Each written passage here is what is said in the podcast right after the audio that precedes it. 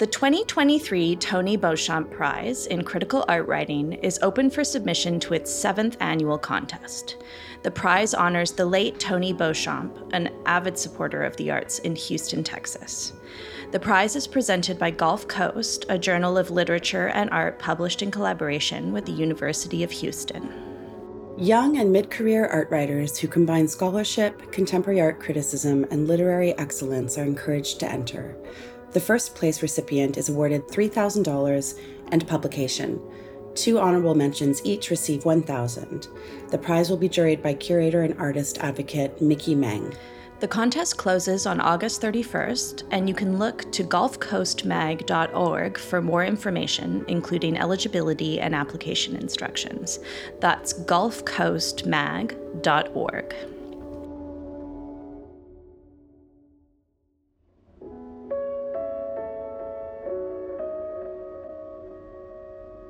Welcome to Momus the podcast. We are your hosts, Sky Goodden and Lauren Wetmore.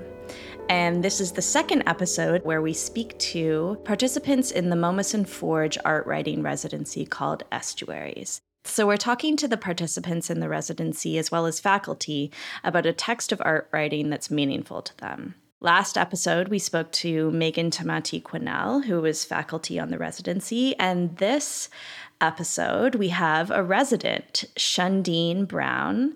And I'll just say up top, Sháńdíín told uh, me in the interview that in Navajo language, Denebazad, Sháńdíín means sun ray.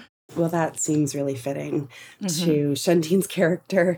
Um, Sháńdíín Brown is an enrolled citizen of the Navajo Nation from Arizona and is currently the Henry Luce Curatorial Fellow for Native American Art at the Rhode Island School of Design. That's RISD Museum. And within that context, she works with historic and contemporary Native North American art. She's also a jewelry maker. She uses shell, turquoise, and juniper berries sustainably harvested in Coppermine, Arizona. I really wanted to share a little snippet from her application letter to the residency because she wrote something quite lovely. But first off, I wanted to give a shout out to the YouTube channel Navajo Grandma, who has um, Diné Bizaad pronunciation guides. Uh, so the the Navajo language words in here for mother and grandmother were, were I was really helped out by Navajo grandma on, on that. Um, okay, so this is a quote from Sháńdíín. Orality was a key aspect to my upbringing. I have warm childhood memories of my Shima mother telling me her ideas as she guided her 1996 Forerunner through winding roads of northern Arizona. In the evenings as a child, sharing a bed with my Shima Sane, grandmother, she would lull me to sleep by talking about her thoughts and stories. With this said, I think that writing is a powerful tool. Writing can share our ideas, thoughts, and stories to a wider audience than someone in the passenger seat or under the covers of a twin bed. So I know that you spoke to Sháńdíín about two separate texts and that they were perhaps meaningful in different ways, maybe one of which was more agitating than meaning, meaningful. Mm. Can you hmm. explain a bit about how this how this sort of fell out and, and how you arrived at two texts rather than one?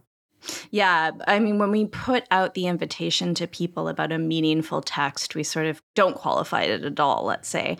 The idea is that it can be something that is meaningful to you in the sense that you have great admiration for it, you want to write like that, it changed your way of thinking, but it can also be something that you sort of deeply disliked or that changed your way of thinking you know, because you want to act against it. Mm-hmm. So initially, Sháńdíín chose a text that she wanted to speak against, and then we came back to talk about a text that she wanted to speak for.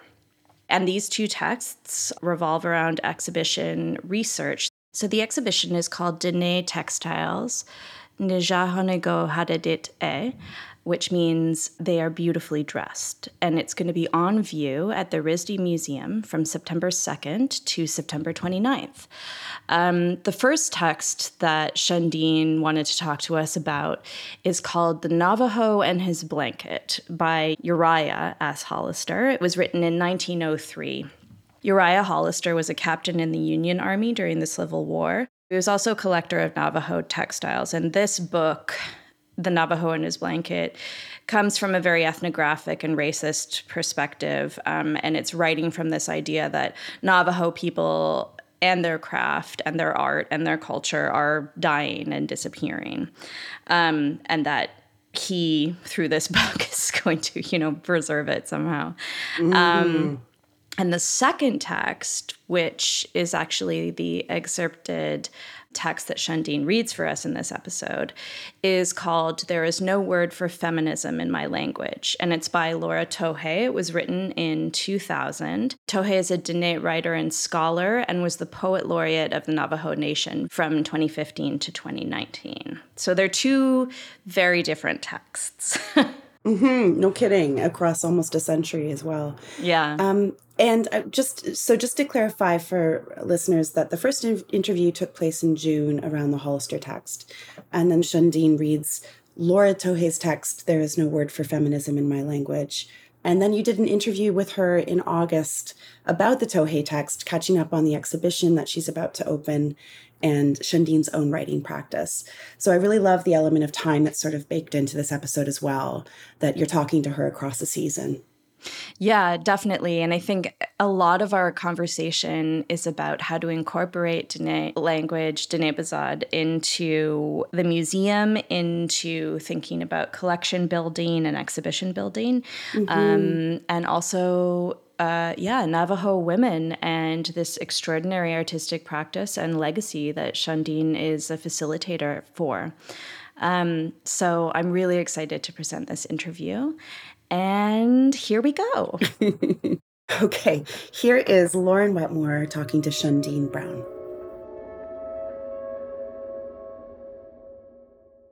Yacht Ash a Sháńdíín Brown Yanisha, um, Kia Ani Nishle, Billigana Bashishin, Tizzletlana Deshache, Do Billigana Deshanella.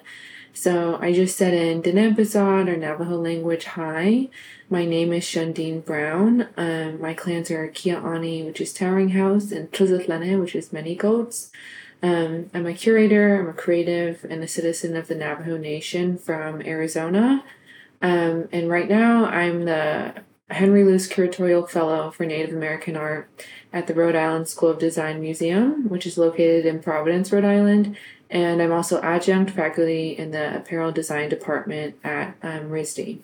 And so my project that I'm working on right now is an exhibition um, that's going to open in the fall of 2023 about Diné textiles and fashion and how women play a role as weavers and all of that. Um, but just overall, my research interests are Native and Indigenous fashion, jewelry, art, and feminism. Um, and I do beadwork myself, and you can find that on Instagram at Tibagay Designs. Amazing. And so, yeah, I saw that in your bio that you're working on this upcoming exhibition, which I assume is why you were reading this book that you wanted to talk about yes. today. So, the name is The Navajo and His Blanket by Uriah S. Hollister. Tell me about how you came across it. So at RISD, uh, when I get a research topic, I just go to our library fleet and I check out all the books that relate to that topic. So I wrote an essay on Navajo silversmithing, check that book out, a lot of books, and our collection, our library has a lot of these older anthropological texts. So same thing happened with this Navajo weaving project. Um, I just kind of on a whim picked it up, and it was published in 1903 but I don't really think I knew that and the language that was going to be in it. Um, and so I actually, on the way to estuaries, like read it on the plane um, to New York City, and I was like, oh boy, this is interesting. yeah, that would have been a really that I can imagine an intensely strange way to enter into a residency about like art writing. Yeah, and I mean I wasn't too surprised because when I was doing that silversmith project, I read The Navajo and Pueblo Silversmiths, which was published in 1944 from John Adair, and it's kind of the same with this book where like there's a lot of valuable information, but the language and tone it's reading it in, I was just getting so angry on the plane. Like I was reading it and I was just getting even more just like amped up. so what was there like a specific part or what was the first part where you were like, "Oh boy, here I am?" Um, I feel free to edit this out, but I thought I would read the introduction. Yeah, definitely. Go Um, ahead. So he says, with the passing of North American Indians from their native condition, there's an increasing interest in all that relates to them, to their origin, to their modes of life before they were disturbed by the influence of advancing civilization. In the sequence of events, it will not be long until they will live only in history, and therefore realizing that this fate awaits them in the near future, we are collecting and recording all information we can obtain regarding their legends, traditions, beliefs, habits, manners, customs, and handiwork, and are eager to witness their tribal ceremonies and religious rites before the encroachment of the white man bring about their discontinuance. Every fact pertaining to their lives that we gather and record, and every article of their production that we obtain and preserve, will be of value to coming generations and add to the stock of material available to future historians of this remarkable race of men. Oh my god. There's so much bit There's just so much. Like the every it checks every box of exactly how bad a text like that can be. Right. I know. And that's the first paragraph. I'm like, oh no. and, but you know, I think it's like valuable. I was thinking about this like after a few days later. I was like, I think it's a valuable text because it shows like the level of racism towards not only Navajo people, but all like indigenous native North American people. And I think like in 2023, we forget or we- I mean, we weren't there.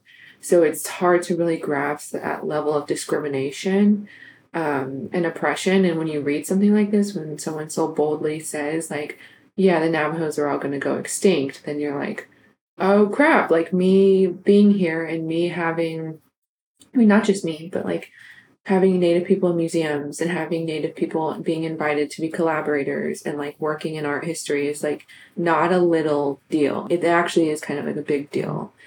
I wonder how that sits with your experience of studying and working in museums and as an art historian or in art history and going to the museum of your institution and you know we can talk about that as as much or as little as you want to in terms of RISD but doing research for projects like this and this being the kind of resource that you are met with So we have a lot of Navajo textile books, but this one just kind of stood out to me.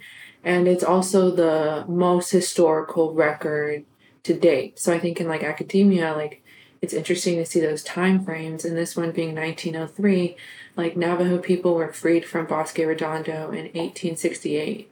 So if you think about it, that's like what 35 ish years um since you know then and that's such a historical date so for me you know that's really valuable um and i like had known about uriah hollister before because i was doing a um exhibition review for first american art magazine of shaped by the loom which is an exhibition curated by hadley jensen at bard um, and it was curatorially consulted with barbara Teller Ornelas and Linda Teller. Those are my old weaving instructors. And so did the exhibition review and I found this really gorgeous pink textile. As you can see, I love pink. And it's this Navajo pink textile and I freaked out and I sent it to my brother and it was donated by Uriah S. Hollister. Like he donated a lot of Navajo textiles to the American Museum of Natural History which with the Shaped by the Loom project are just now like being seen to the public and being digitized. Um, and a part of that exhibition was getting the photos online. And it was cool because I'm in Rhode Island and my brother is a Navajo weaver and he's in Arizona. We're FaceTiming and like sharing the link and like, so I don't know, like, yeah, he was pretty racist, but like his collection was beautiful. And now I'm so happy that I get to enjoy it. And like that textile brings me so much joy. Like, I love it and the information in the book is valuable like the technical weaving information is valuable. Granted i don't know how much of it is wrong um, because he wasn't a weaver and he has such a authoritative voice in the book that you would think like oh he knows what he's talking about. But then you read the way he writes about navajo people and i'm like that's wrong. That's not true. He's like the navajo favorite fruit is peach. And i'm like you know we're not just like one monolithic people. Like it, it's just so fascinating to heavily think about. So yeah, I don't know. It's this balance between like understanding that he has valuable collections and valuable knowledge, but at the same time, you have to just filter out and weed out these. Um, it's. I mean, I'll just say it's it's racist writing.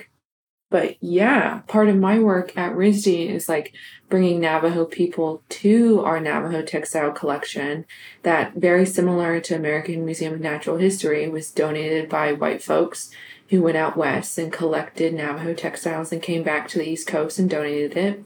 And you know, I will freely admit I'm a Navajo scholar, but I don't know the intricate details of Navajo weaving. And I can weave, but I'm not a cultural expert. So for me, you know, I'm learning as well on this journey.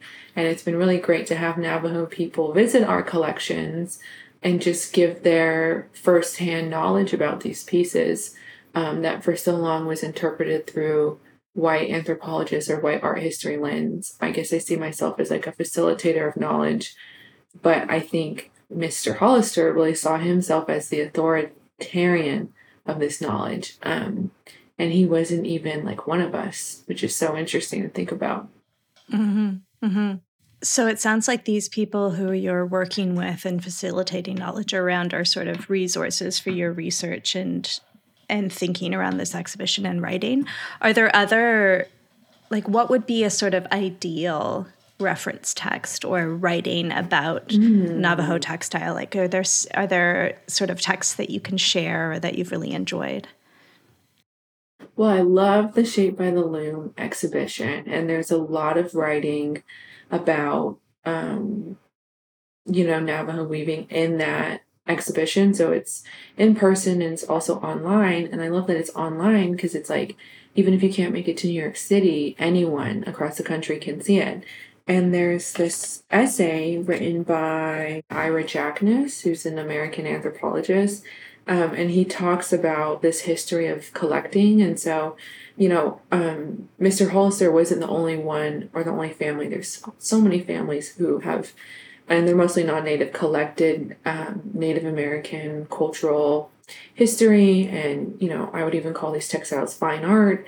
And so it's a phenomenon that I think people are just now reckoning with. Like, this was written in 1903, and now it's 2023 and I'm trying to like pick up this research and lots of other people have done it before me, but I think being a little bit younger, I also just like get so much more agitated by the racism because like it's not something that I guess like had experience with before if that makes sense. I know older native and indigenous scholars like have had to just go through so much. So it's sort of a it's like a racism that you are now experiencing textually. Yeah, yeah. Navajo people oftentimes, because we're nomadic, a lot of times people thought we were primitive or barbaric or like savages. And Hollister even uses that language because we didn't have permanent living structures like pueblos or other tribes. And it's so funny to me because like now on TikTok, I see that like it's very trendy to do like the van life, which is this like nomadic lifestyle. And it's interesting because like as Navajo people, we were ashamed for that and seen as being lesser than or not in an advanced civilization. And now all these years later, it's becoming trendy. So it's just a really shift in perspective. Um, and I think like that's just one example, but it also applies to Hollister really diminishing all of our cultural knowledge um, and I don't even think he realized how intelligent we were. But you know, that's not uh, something that you can force on someone. But it's fun now for me. I get like I get so interested in this, and I have so much fun researching it because it tells a story. Um, and I think there's like so many awesome, cool contemporary Navajo weavers right now. Like it's so exciting to see what all the artists are making. And so, like here at RISD for that exhibition, I'm acquiring a new acquisition from one of my favorite female Diné weavers, who the purchase isn't done yet, so I can't say. But like that's coming into our collection, and I think that's super powerful because like Hollister thought that we were gonna one not be alive anymore, but two that weaving was gonna just like, go extinct. And this Navajo weaver that I'm acquiring this shawl from is so badass and cool and like everything that I love and like stand for. Like she has her own Navajo churro sheep flock. She's a really independent woman. She's a veteran. She served in the army. Like she's fucking cool. Sorry, shouldn't curse. she's really cool. um, and we have her name recorded down and she's going to be credited because like with all of these historic textiles we don't know who made them um, and so i'm kind of like haha we're proving you wrong and so for my past exhibition um, for all of our historical indigenous north american items i put artists once known um, which was really shifting the fact that like even Hollister writes about these textile makers as like crafts people. I'm like, no, it's not a craft, it's a fine art. And like if you really know what you're talking about when it comes to Navajo weaving, you'll understand how technically skilled these works are. Um, and so for this exhibition, you know, I'm trying to think about what I want the language to be for these historic pieces because I love the phrase artist once known because it's highlighting these Navajo, mostly female weavers as artists. Mm-hmm. Um, there's a great text by Nancy Mithlo, There is no word for art in our language, which I also encourage people to read. I love that text. Um, but also, once known, and it's trying to say that like the community knew who these weavers were, but it's the museum, RISD, and our donors who didn't take the care to mark that down. Um, and that's not the case for every department here at RISD. Like we know the Picassos, we know the Monets. It's a greater metaphor for racism that these Navajo women are not credited. And and so for my exhibition, I'm thinking about using artists once known or all, these phrases. I was even thinking about translating in Diné Bizaad on the label. But the only thing is I'm thinking about my audience here in Providence, Rhode Island, and I'm trying to balance audience perspectives and understandings. Um, but I think it's just valuable for people to know that Diné Bizaad or Navajo language is not extinct um, and like again, Hollister thought we were all going to be dead. It was like, no, we're not dead, and we're still like speaking our language. I think in the future, a lot of us are going to be reconciling this. I think the time is now in our culture and in the field where we're all going to be having these experiences. And I think it's just great to talk about it because, like, it's not just a Navajo Hollister thing. I mean, this replica of power dynamics and racist writing is happening like it happened to so many people. And so, what I'm really excited about is more Native and Indigenous folks getting in the field and talking about it and providing just a greater educational and visual history of what happened. Because I think that's how we like move forward. And I think a lot of this has been forgotten. Um, and so that's why as like a curator, I'm I get nerd out and I geek out. So I just want to say that I'm excited for what everyone else has to share, and I'm excited to listen to that because um, I know it's going to be really good. This is Sháńdíín Brown reading Laura Tohe's There is No Word for Feminism in My Language from Native American Literature on the Edge of a New Century, published by the University of Minnesota Press in 2000. As long as I can remember, the Diné, or Navajo, as we are also referred to, women in my life have always shown courage, determination, strength, persistence, and endurance in their own special way. My female relatives lived their lives within the Diné matrilineal culture that valued, honored, and respected them. These women passed on to their daughters not only their strength, but the expectation to assume responsibility for the family, and therefore were expected to act as leaders for the family and the tribe. Despite 500 years of Western patriarchal intrusion, this practice continues. My mother dropped out of high school, ran away to the Grand Canyon in Arizona, and ended up becoming pregnant for my father, who had recently returned from World War II. They married and more children followed. After several children and a failing marriage, my mother gathered all us kids up and we went to live near her mother, who was teaching on the Navajo reservation in Arizona. In the early 1950s, my mother took her young family of four boys and one daughter to live in a hogan, a Diné traditional home. Our home had no plumbing or electricity.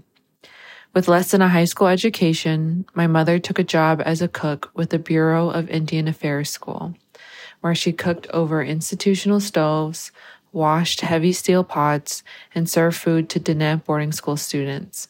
My mother, with her trays and cumbersome pans, and I, with my word processor, are just one generation apart. I have children of my own now. I hold a PhD, write, and teach in a large Southwestern research university. I live a relatively comfortable life, unlike that of my mother and her generation of Indian women, who were for the most part thrust into a world that required them to know how to fill out job applications and pass a driver's license test. The world had changed for these women, who were still bound to the traditional ways of living and providing for the family. I imagine my mother now and the daily struggles Indian women from her era had to endure and still endure.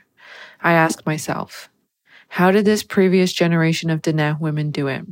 How did they survive the hand to mouth existence that became more common after boarding schools and the introduction of a monetary system? Tremendous changes took place in the lives of these women, particularly during and after World War II. However, this is not a story about those poor Indian women who were assimilated, colonized, Christianized, or victimized.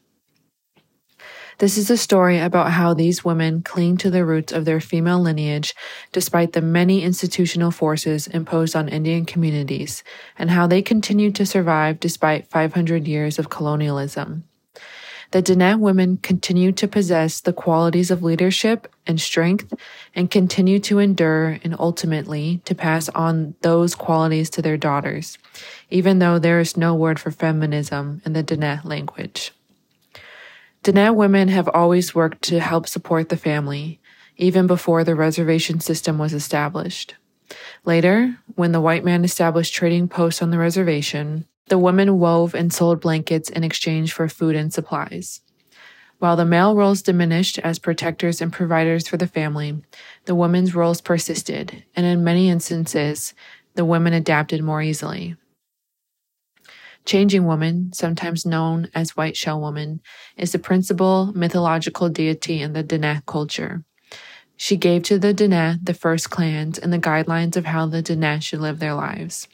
She birthed the twin heroes who destroyed the monsters that were ravaging the people. She underwent the first Kinaaldá ceremony, the puberty ceremony for young women. Through her, the matriarchal system of the Diné was established. The Diné culture takes its identity from the female, not the male, through clan membership. Changing Woman created from her body the first clans. I am from the Sleepy Rock People clan, born for the Bitterwater clan, means that I am born from my mother and born for my father. This distinction is important because it means that we are born from our mother's body and she birthed us for our father. The maternal clan is always introduced first, then the paternal clan, followed by the grandparents' clans. This complex clan system prevents incest and establishes kinship ties, that define appropriate behavior between relatives and non relatives. When I reached puberty, my mother advised me that I could no longer play with my brothers as I had as a girl child. I was a young woman and expected to behave as such. My brothers were advised that I was to be treated with appropriate behavior. In the traditional Diné culture long ago, since there were no professions in the Western sense, one did not identify the self as teacher, writer, or cook. Instead, roles were determined by age, sex, and kinship. A girl plays the role of daughter to her mother and is introduced in that way. She carries out her responsibilities as daughter until she passes into a different phase of her life. As she matures, she is groomed by the female members of her family in preparation for a greater role as a leader for her family and community. She is groomed for motherhood, which carries a different connotation in Diné culture than in Western culture. The role and identity of the mother signifies creator and protector of life. Within the Diné culture, mother means more than just the one who births the children and prepares and cooks the meals. She is more than a mere caregiver. She might also be a rancher, sheep herder, weaver, or teacher. A woman earns the right to claim her place as a mother after the birth of her first child. The title mother carries with it the numerous roles needed to see to the needs of her family and clan without the necessity of revealing her other roles. It is generally understood within this context that she holds many responsibilities in being a mother. The work she does makes her role honorable. From an early age, a girl is groomed to become a leader by being given responsibilities within the home so that she will be able to care for herself and her family. As she matures, her responsibilities increase in proportion to her age and abilities. However, a woman need not give birth to be called aunt. She might be an aunt and still be thought of as a mother. The English term aunt is translated as little mother in Diné. A non relative may also address a woman as an aunt if she is near her, his, mother's age, thereby establishing kinship and appropriate behavior. Clan relationship serves to establish familial responsibility between strangers to prevent taking sexual advantage of the female. The term Sani is usually used to refer to women. However, the root of the word Sani refers to elderly women and men, indicating old age, wisdom, and experience from having lived a long life. The women are responsible for most of the teaching and transmittal of culture. The term, therefore, implies teaching, which refers back to Sani, elder, and wise one. Female and male elders are revered and honored for their experience and knowledge of culture and the traditional Diné world. Old age was not a stigma, but an honorable stage of life.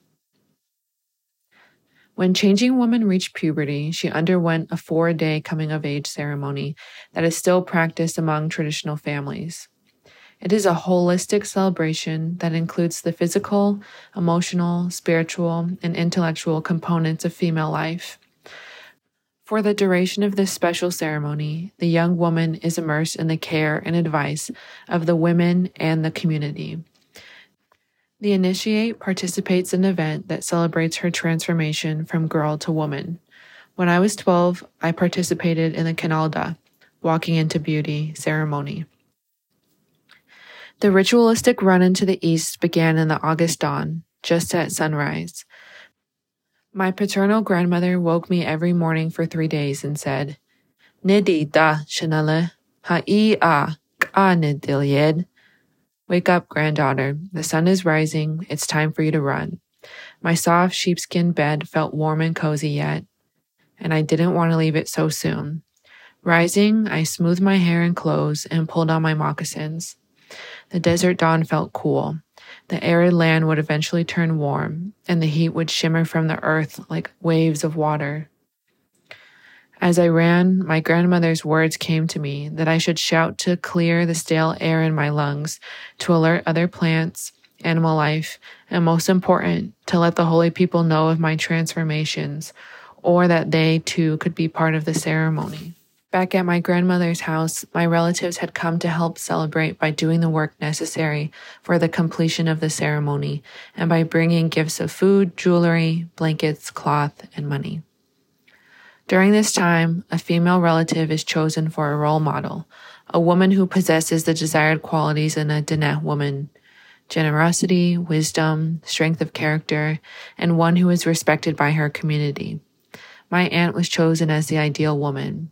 She massaged my body and through this symbolic act was molding and forming me so that I would grow by the example set by her and by changing woman. I was expected to show generosity, cheerfulness, and respect to my guest in the manner of changing woman. My diet consisted of only natural foods and liquids to keep my body sacred and healthy. Nothing foreign, no processed foods. This ceremony also promotes self control and discipline. On the final night of the ceremony, an all night blessing took place. I was sung into a woman by the medicine man and the guests that served to bless and honor my new life. At dawn, my mother washed my hair with yucca soap and made me ready for the final run, at which time my brothers, grandfather, and cousin joined me. Because I held the place of honor, they could not pass me. Afterwards, the sweet corn cake that baked all night was distributed to the guests, along with gifts of food, jewelry, and dry goods. Throughout this ceremony, my body was acknowledged, celebrated, and made ready for the role of a mature woman. Reaching puberty was not a shameful, dirty, and dreadful experience. Celebrating puberty with the Kinaaldá ceremony ushers the young woman into a society that values her. As I recall it now, how different this experience was from the seventh grade teacher who taped black construction paper to the windows and gave the boys a longer lunch break so that he could show us the film on female puberty. In this educational film, the young white girl went through her day alone with only her mother to give her instructions. The narrator advised on the right water temperature to take a shower in and showed pictures of internal organs that resembled a Rorschach inkblot test. It was not an event that gathered family for a community celebration. When our young teacher from Wyoming finally turned on the lights, his face was flush red with embarrassment. He removed the black construction paper, replaced the film in the canister, and allowed the boys to return to the classroom. When asked what movie we had seen, no one answered him. We had felt the need to be silent. The underlying message was that puberty was a dirty and shameful business that you went through alone. Now that I am an adult, I am beginning to understand the fuller significance of the Kinaaldá and how it continues to affect my life. Like my mother and other Indian women who grew up in a matrilineal culture, when we cross into the Western world, we see how that world values women differently.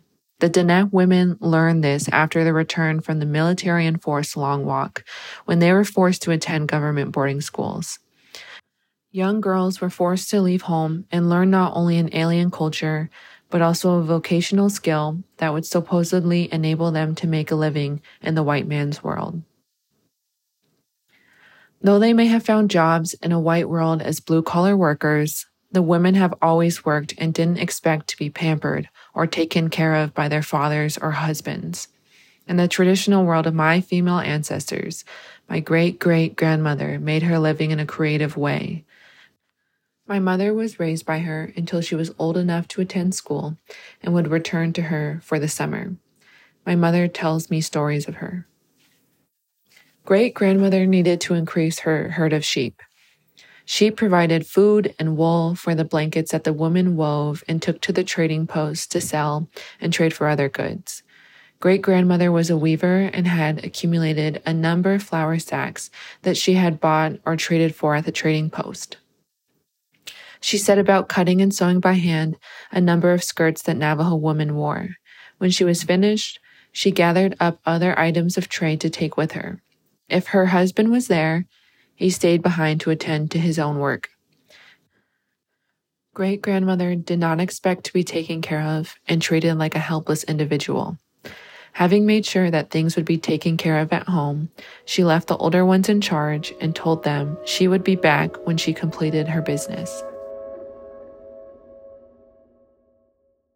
Thank you for coming back to the podcast, Sháńdíín.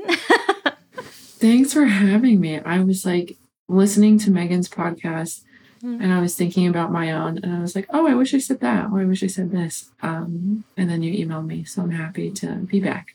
We wanted to come back and talk about another text, starting with the Uriah Hollister text was good, but I really wanted to come back and talk to you about a text that really got it right. But then in listening to our interview, I was like, oh, and I also really want to pick up on all of these threads about the exhibition you're organizing and see where things have gone and stand. so, how's the exhibition going? Yeah, the exhibition is going well. Last time we talked, I don't even, it's been a busy summer. So, I yeah. don't even remember where I was in the planning stage. And so now I'm excited to share more information. You have a title now. I have a title. Um, it's Diné Textiles Nizhónígo which means in Navajo they are beautifully dressed. And it was important for me to have that Navajo language in there in the title. And at Momus and at Forge, we talked a lot about using our own language. So, what I ended up doing is all of the historic pieces, if they were made in a time where I think the maker was speaking Navajo. I put Navajo language in the label. So it's not completely translated, but like the title of the work will be in Navajo because I was trying to think about the artists who were making works, what language they were speaking during the time. Mm-hmm. Um, and for a lot of our, you know, the textiles that were made in the late 1800s, people were speaking Navajo. So, following the thread of like honoring the makers, I wanted to incorporate that. Mm-hmm. And you suggested a text that we talk about today. Is this a text that was already within sort of your bibliography, or is it one that you came across in researching this exhibition? Yeah, so I originally titled the exhibition uh, Diné Textiles, Fashion, and Feminism. And I loved like the using a word with F and F. I was like, oh, it sounds great, you know? And then I looked up Navajo feminism because I'm like, I'm super interested in indigenous feminisms. So let me see if I can hyper focus on this Navajo perspective. And what I found was that Laura Tohe piece and also another uh, article about Navajo women rejecting, you know, this Western idea of feminism. And so I was like, okay, let me give this a really close read. And I feel like for me, one of the best parts of writing is being a reader and reading Laura's text. I was like, wow, this is making a lot of sense. And I can't use the word feminism. So the exhibition is really focused on our Navajo or Diné textiles here at the University Museum. So, being a museum that's centered at a school for art and design, people really appreciated our Diné textiles as works of art. Um, you know, in the exhibition, we're going to talk a lot about these symmetrical geometric patterns, um, amazing uses of color, um, light and dark spaces. And so, you know, they've always been appreciated from a lens of art and design. But when I had the opportunity to curate in our costume and textile gallery, I was like, well, why don't we flip this around and think about these textiles, you know, as garments and as fashion? And then I was like, well, I want to make sure that there's Navajo language involved in this because my pedagogical approach is from being a Dine's on or a Navajo woman. It's not, you know, from being a non native curator or a collector. Um, and some of the textiles in the exhibition were in Andy Warhol's Raid the Icebox exhibition, which was like one of the first artist curated exhibitions and I can't find photos, so I have no idea how he displayed this, but I'm pretty sure these were never on mannequins before. And mm. so I was like, I know I want, you know, Diné textiles in there. What else should I do? And Nijonagal had it, it uh, which means they are beautifully dressed. Um, I was like, that's what this is all about. Like Navajo women being amazing fashion designers and making couture garments through Navajo weaving. And so the title will not be, you know, translated except for a few places because I feel very strongly about, you know, when these were made during that time, there was a strong use of Navajo language, and that's what I feel uh, strongly about incorporating in the in the exhibition. Mm-hmm, mm-hmm. I was really struck by last time we spoke, you saying that you saw your position as a facilitator of knowledge but that mm-hmm. in the text we were talking about, the Hollister text, um, that mm-hmm. he was presenting, you know, a position of authority, even though he was a, a white man speaking yeah. about a culture. And then I'm interested to hear you talk about this Tohe piece and like how you see her position within that matrix or even just on her own or in relation to your own thought. We can put Hollister aside completely. yeah, so I think, you know, I will always be, as a curator, a student.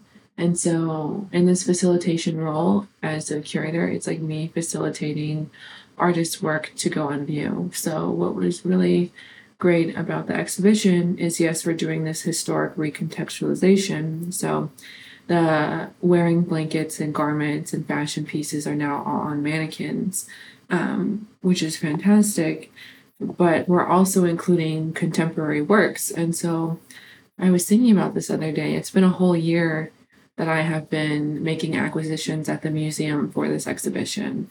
Um, the acquisition process is lengthy, but I really am passionate about bringing more Native women, specifically Native women, into our collection. Um, and so, you know, it's a facilitator of this recontextualization, it's also a facilitator of introducing our audiences to some really cool indigenous um, female artists. And I think the audiences are going to respond really well.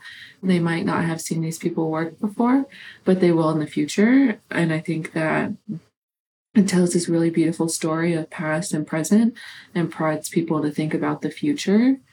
And then, yeah, for the Tohe piece, I mean, when we're talking about Hollister, like he spent some time with Navajos, but I don't know if he really understood us because Navajo women are so headstrong and empowered people.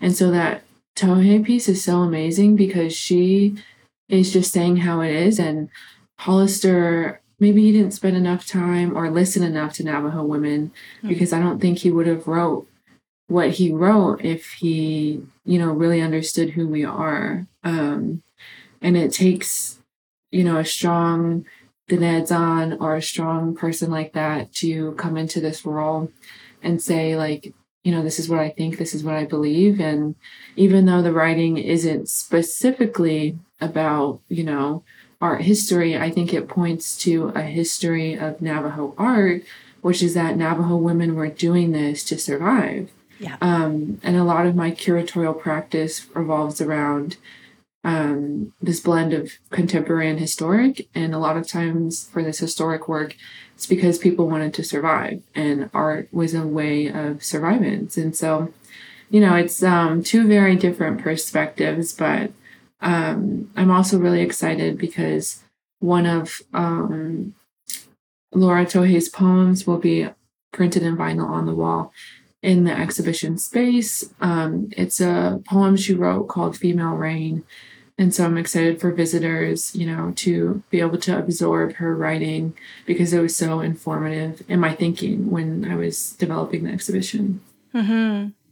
Yeah, I wanted to hear more from you about the the way that Tohe describes um, like making and selling textiles, as you say, for survival, um, and then mm-hmm. the positioning now of textiles um, as like couture garments and as um, works of art.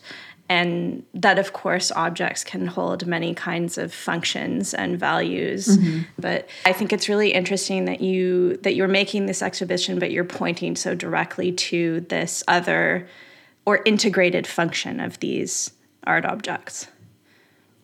Mm-hmm. Yeah, so in the label, you know, in the exhibition chat, um, when visitors, you know, first start reading about the exhibition, they'll see that, you know, there's no word in Diné Bizaad or Navajo language for art. Um, and I, I love when I talk to RISD students and when I give Native art history lectures here at RISD, I love to bring that point up because in the Western world, they have a separate art from utilitarian use.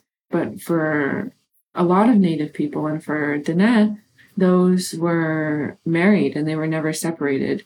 Like art was everywhere, there was no need for the word. And um, in the exhibition, I talk a lot about Hózhó, which is a very complicated ideology.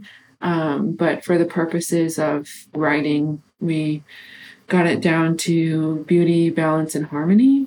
And so we don't have a word for art, but we have this other ideology called Hózhó. And it's not just for our visual art, it's for who we are as people, who we are as a community. And so those Navajo weavers, you know, they survived through making really beautiful things. Um, in our creation story, it says that Spider Woman, she's this holy being. She taught Navajos how to weave so we would stay warm. So we would weave those textiles and take care of ourselves. And so when I also talk about Hózhó, I think about this matriarchal uh, line of women teaching other women and how to survive and how to be independent. And that really stems back from Spider Woman teaching us um, and then we pass it off to our children. And I come from a family of Navajo weavers, and I kind of can weave. I don't think I have the calling, but for me, I take that responsibility as in being a facilitator for bringing this up to our audiences, but also incorporating this to Navajo folks. And one of my favorite parts of this whole, you know, journey has been connecting with other Diné weavers and um, learning from them. And I'm really excited to bring their work into the collection. There's a few really standout people like Darby Raymond Overstreet, um, Tanaba Natani. Uh, halfway through the exhibition, we'll have some switch outs where people can see more um, works that we'll have in our permanent collection. So it's really exciting. I want to transition into asking you maybe a little bit more specifically about your about your writing practice. It's interesting to think about writing as a curator within an institution and writing outside of the institution that employs you. Mm-hmm. And I yeah, I wonder for you um, are there different kinds of writing or positions that you take up based on what is sort of containing you?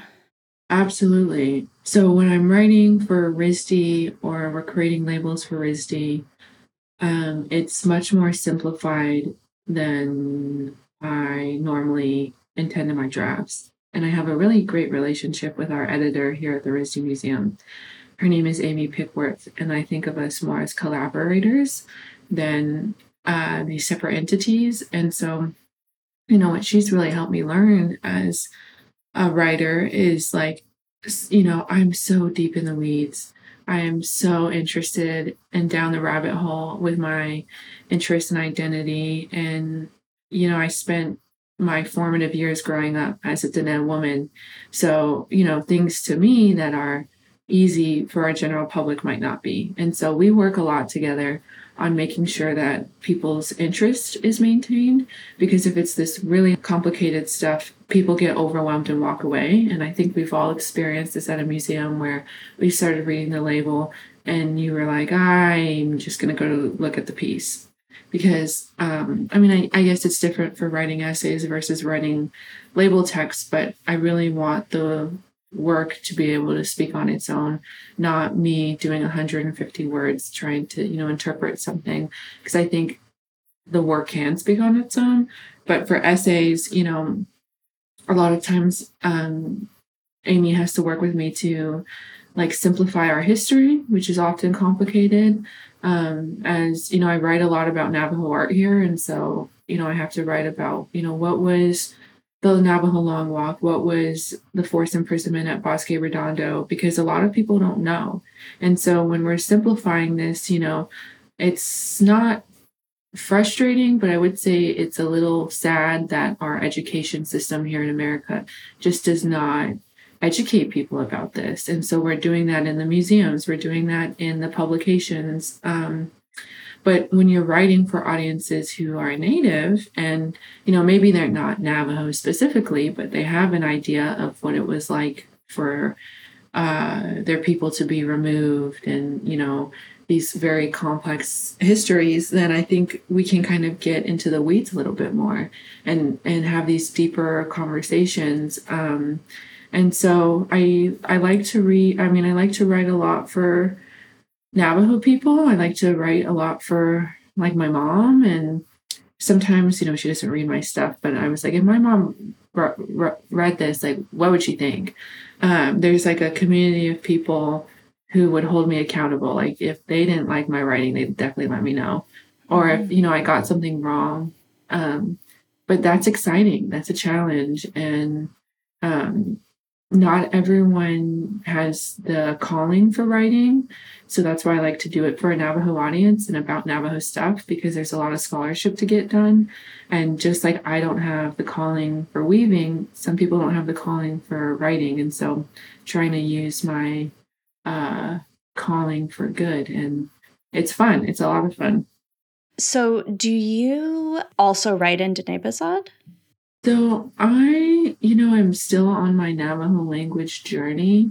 It's very complicated. So I like on this exhibition also had a lot of help from my mom, from my brother, and from my friend um, Ty Matiba. He helped me a lot, and so he's credited in my exhibition thank yous. I said, yeah, so that's thank you because you know it takes a village, and my Shimasena and my grandmother really wanted me to speak and practice and use Navajo. And so it's something that I take really seriously, but I have so much more work to do.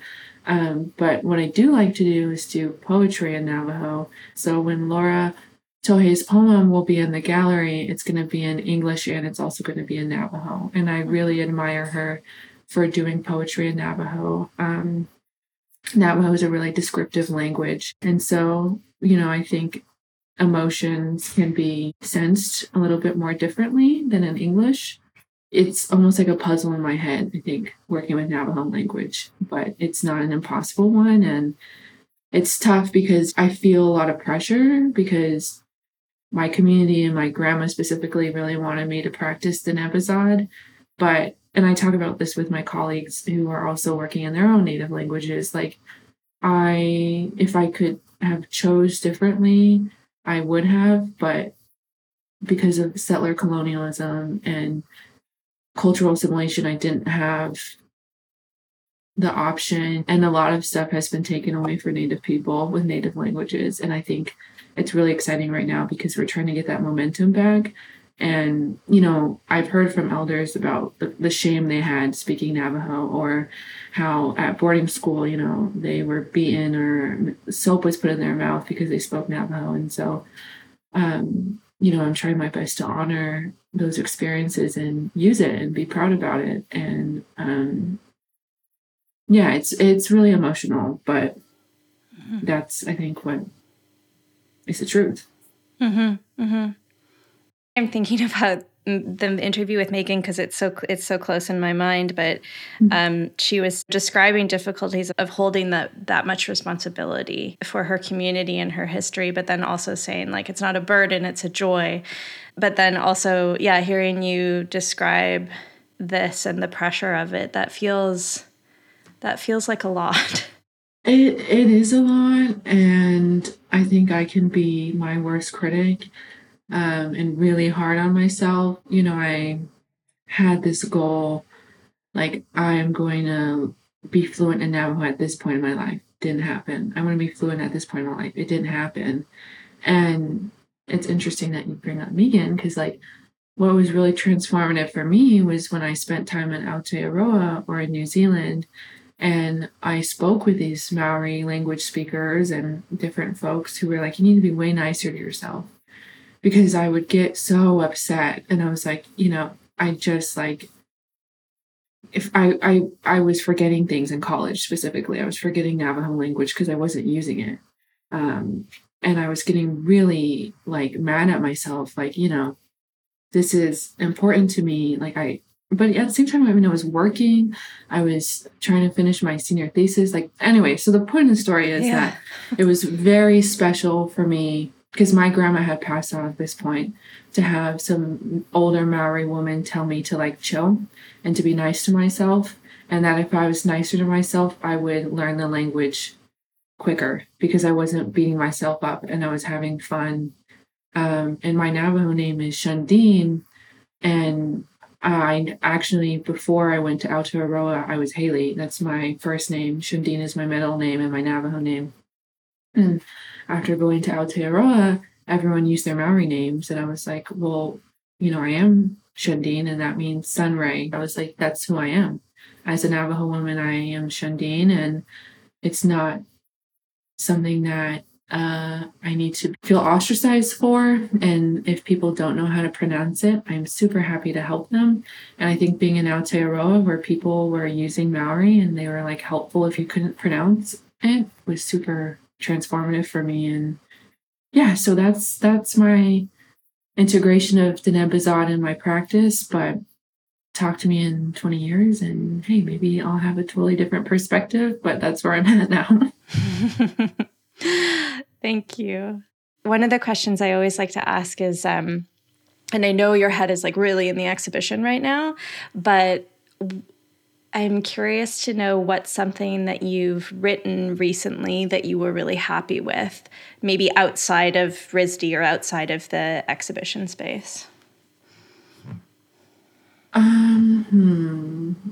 I think there's two things I'm thinking of, so okay. feel free to include. No, tell whichever, me both, but, please. Okay, so the first was at Forge at the Forge Momus residency we did a like nature walk and then we all got to write and i wrote this poem and so we were just having that pretty serious conversation about indigenous languages and shame and pressure and i'm like that would honestly be a great idea for a poem because there's things sometimes that emotions that feel so heavy that you know writing is one way to release that Yeah. and so i wrote this poem um, at the residency and it was really fun. It was a fun process and i was nervous to read it to the group and everyone liked it and i was like that makes me feel so great. Um, and it was about you know being outside at forge. It was beautiful and it reminded me of being a kid running around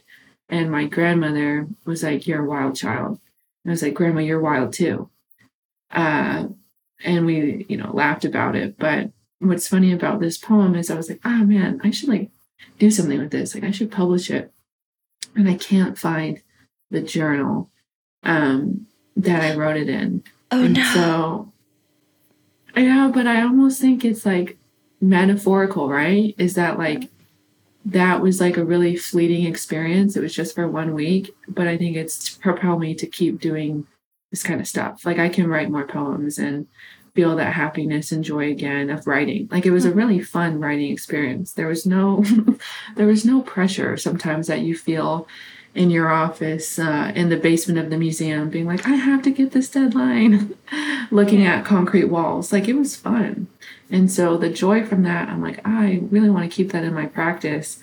And also just writing to write. And i was like i don't have a deadline. I don't have a project this is for but like i could you know share this with people or i could not um, so you know if the journal pops up that would be amazing um, but if it doesn't, I think maybe creators teaching me a lesson, or I'm just really disorganized. So it could either could really go either way. Um, and then the second one is um, I wrote an exhibition review about Shaped by the Loom for First Americans Art Magazine. And like, you know, writing exhibition reviews, sometimes they can be uh, quick knockouts, but for this exhibition, it was about Diné weaving. So I was like, this is what I'm interested in, in as a curator. And so that was so much fun because I kind of went like above and beyond and interviewed people in the exhibition and interviewed the curator. And like, I had a really good time just absorbing the show. And I was not involved in the curatorial process or anything, but I was like, this exhibition was almost like made for me and my interests. And I did so much research. And so Uriah Hollister, his collection is in that exhibition. And in the review, I write, like, we don't know the Navajo women who made these textiles, but we know that they're collected from this man. And so, like, that is just a huge metaphor for this treatment that American culture has had towards Navajo women who are these extremely skilled and knowledgeable and talented artists versus Hollister, who, you know, I'm not trying to knock him down, but he, he didn't understand, he had really no scholarship or grounding in this work, but his name's on the wall.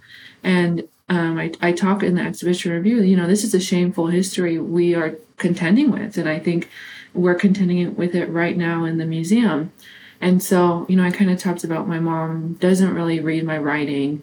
Um, me and my mom are really close and we like to talk about Navajo skirts and what we ate for lunch. Like our relationship is not on scholarship and I like it that way.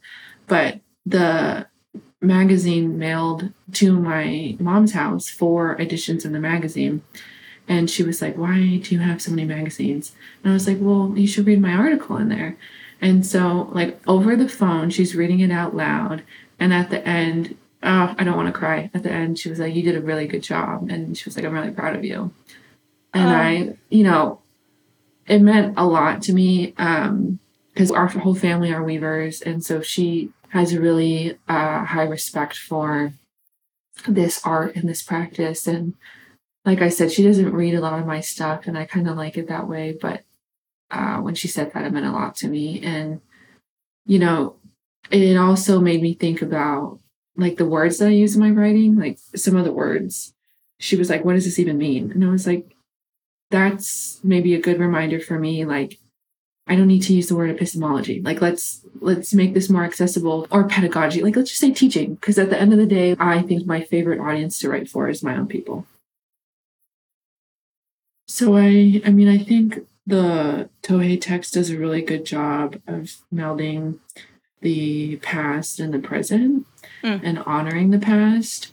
But something that I'm really excited about is indigenous futurisms. I'm super excited about what's going to happen in the future with Diné women.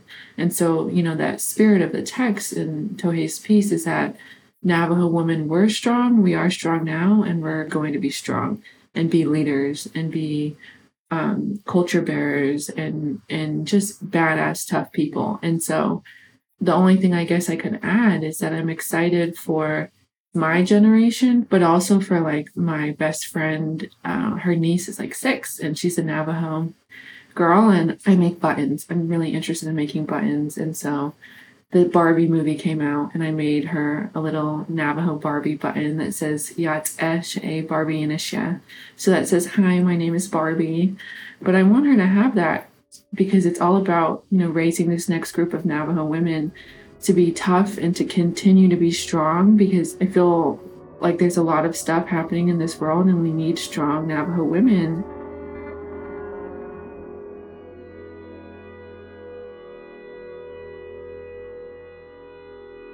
Momus the podcast is edited by Jacob Irish. Thanks to Sháńdíín Brown for her contribution to this season, and to Gulf Coast and the Toni Beauchamp Prize for their support which is especially meaningful as past Momus writers have been awarded this prize. Yes, we're so grateful for that support as we've been looking to that prize and um, in conversation with it, shall we say, through our publishing for some time. You can find us at patreon.com backslash momusart if you'd like to support us on a monthly basis or contact me directly about making a one time donation or making it annual. Any amount genuinely helps and goes directly to our writers, our podcast guests, and our editors. Um, you can reach me at skygooden at momus.ca. This has been episode 46 of Momus the Podcast.